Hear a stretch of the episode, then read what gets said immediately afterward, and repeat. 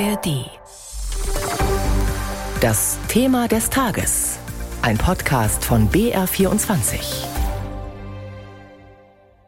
Wie ist es aktuell um die Europäische Union bestellt? Auf diese Frage hat heute Kommissionspräsidentin von der Leyen geantwortet. Sie hielt vor dem EU-Parlament in Straßburg ihre Rede zur Lage der Union. Auf Deutsch, Französisch und weitgehend auf Englisch ging sie eine Stunde lang auf eine große Themenpalette ein. Als ich im Jahr 2019 mit meinem Programm für ein grünes, digitales und geopolitisches Europa vor Ihnen stand, war mir klar, dass einige von ihnen Zweifel hegten. Und das war, bevor die Welt durch eine globale Pandemie und einen brutalen Krieg auf europäischem Boden aus den Fugen geriet. Aber schauen Sie nur, wo Europa heute steht. Wir haben die Geburt einer geopolitischen Union erlebt, die die Ukraine unterstützt, der Aggression Russlands standhält, auf ein selbstbewusst agierendes China reagiert und in Partnerschaften investiert. Wir haben einen europäischen grünen Deal, der das Herzstück unserer Wirtschaft und von beispielloser Ambition getragen ist. Den Krieg in der Ukraine, den Klimawandel und die Wirtschaftspolitik hat von der Leyen also angesprochen. Weitere Themen ihrer Rede waren die Migrationspolitik, die Erweiterung der EU, die Digitalisierung und KI und auch die Landwirtschaft. Dabei stellte von der Leyen den EU-Institutionen und letztlich auch sich selbst ein gutes Zeugnis aus. And thanks to this parliament, und es ist diesem Parlament, den Mitgliedstaaten und meinem Team von Kommissarinnen und Kommissaren zu verdanken, dass wir bei mehr als 90 Prozent der politischen Leitlinien, die ich 2019 vorgelegt habe, liefern konnten. Gemeinsam haben wir gezeigt, was ein Europa, das kühn und mutig ist, alles schaffen kann. Über Inhalte, Reaktionen und wie es für von der Leyen persönlich weitergeht, wollen wir jetzt unseren Brüssel-Korrespondenten Jakob Meyer befragen, der live zugeschaltet ist. Hallo Jakob.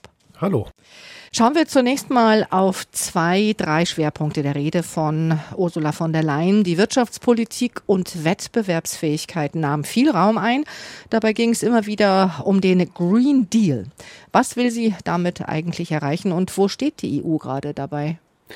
Der Green Deal, das ist das Gesetzespaket, das dazu beitragen soll, dass Europa das große Ziel erreicht, bis 2050 klimaneutral zu werden und dabei die eigene Wirtschaft nicht nur nicht zu schädigen, sondern sogar noch voranzubringen, also indem die Wirtschaft eben in diesen Umbau, der da stattfinden muss, mit einbezieht. Das wird hunderte Milliarden Euro kosten, das ist klar. Und da hat die Kommissionschefin eben auch Bilanz gezogen, wo Europa gerade steht. Also viele dieser Gesetze, die dazu beitragen sollen, die sind schon auf dem Weg, manche auch schon beschlossen. Andere hängen gerade noch im komplizierten europäischen Gesetzgebungsverfahren. Ursula von der Leyen natürlich hat ihre Rede heute genutzt, um auf das hinzuweisen, was schon gelungen ist. Sie sagt, Europa sei eben schon auf dem Weg zu dieser Klimaneutralität, also dass unter dem Strich nicht mehr Klimagase ausgestoßen werden, als eingespart werden können. Und sie hat einige Ankündigungen gemacht in dieser Hinsicht, zum Beispiel, dass es künftig leichter sein soll, dass man Windenergieanlagen genehmigt. Und sie hat, wir haben ja vorher schon das Stichwort gehört, geopolitische Union. Was heißt das? Das soll eben bedeuten, dass Europa auch unabhängiger wird von äh, Rohstoffen, Energie aus anderen Ländern, vor allem von äh, Ländern, mit denen Europa entweder im Konflikt ist wie Russland oder zumindest in Konkurrenz steht wie China. Davon will sich die EU unabhängiger machen, zum Beispiel wenn es um Chips geht, um Rohstoffe und Energie. Und auch da sei Europa inzwischen vorangekommen, behauptet von der Leyen. Stichwort China, du hast es gerade schon gesagt, und Wettbewerbsfähigkeit.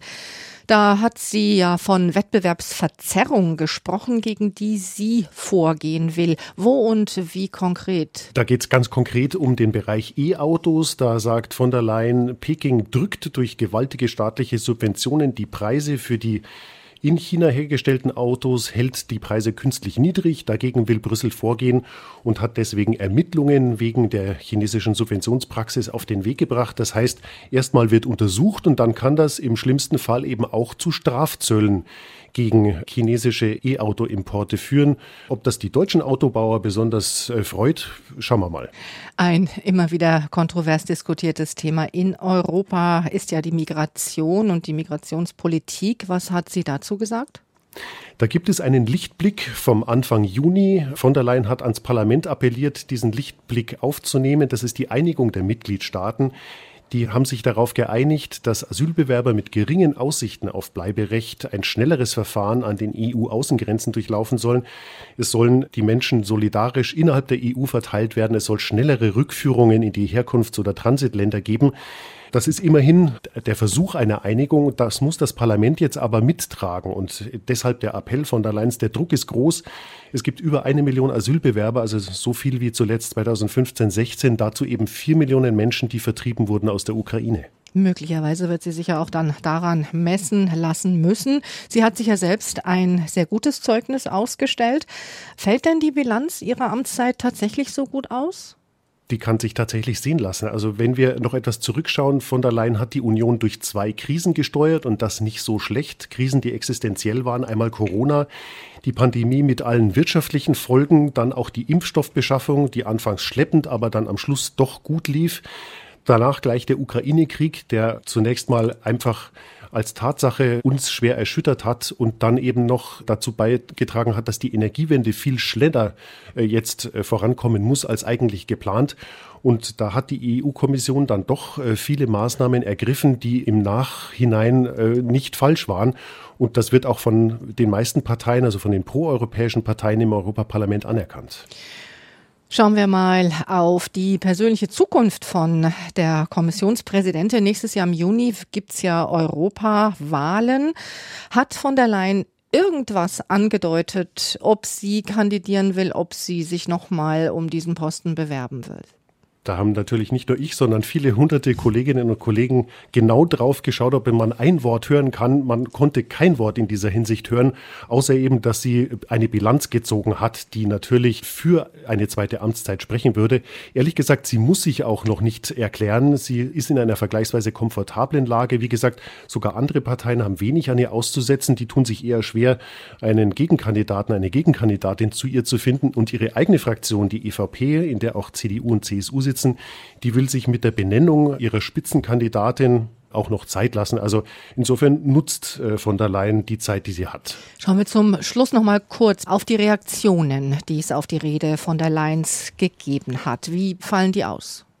Insgesamt ganz positiv und da finde ich besonders bemerkenswert, sie hat ja ihre eigene Fraktion überzeugen müssen. Die war zuletzt nicht besonders begeistert von vielem, was da aus Brüssel kam und da hat sie wirklich viel getan. Sie hat einmal gesagt, es wird mehr Dialog mit den Landwirten geben, nachdem jetzt der Klimakommissar Timmermans weg ist, der ist in den Niederlanden und will dort Regierungschef werden.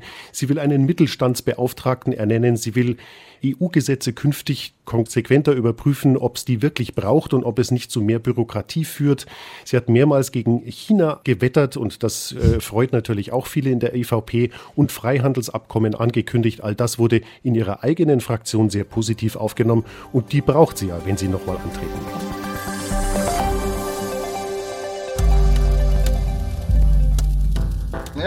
Hier standen überall ausgebrannte Panzer, die Leichen russischer Soldaten.